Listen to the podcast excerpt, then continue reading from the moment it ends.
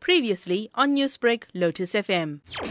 The Commission of Inquiry into the state capture will continue to grab headlines and this will also have political ramifications within the ANC and other issues such as your VBS Bank and many other corruption scandals involving politicians will also dominate the space.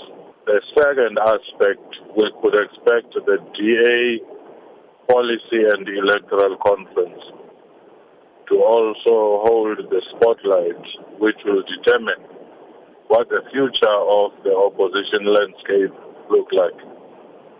And uh, more importantly, will be the ANC policy conference, and that policy conference itself is going to determine the strength of the Ramaphosa section or supporters you know, Professor, you talk there about uh, you talk about the commissions, and I think a lot of criticism in 2019 has been a lot of work being done by so many commissions. Where's the result, and when is it likely going to be yielded?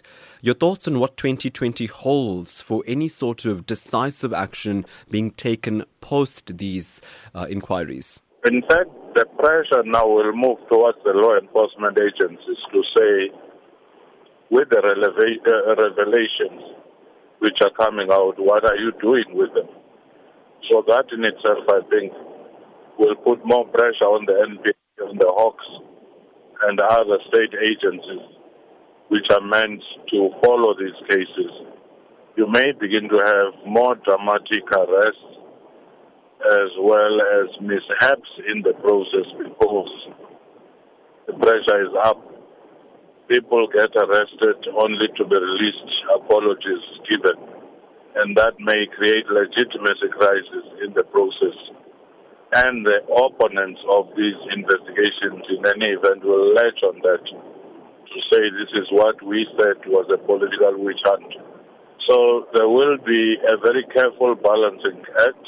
Another general issue that has been noticed within the South African political landscape, whether it is the ANC the Democratic Alliance. I think most recently we've seen it even in the likes of uh, the NFP.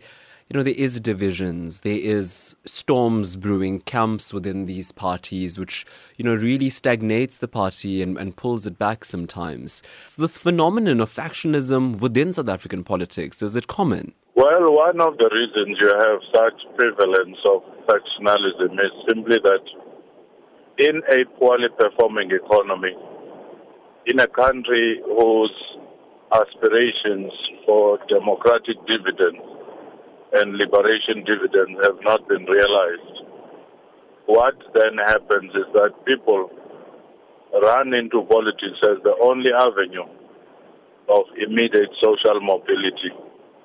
So you have political entrepreneurship where people go to political parties for income, for employment, for control of resources, not because they believe in any particular ideology.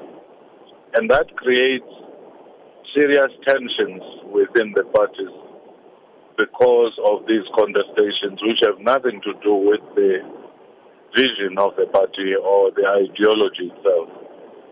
And that is the reason why you're beginning to see parties imploding because of factionalism because it becomes a life and death struggle to get into the top of these positions.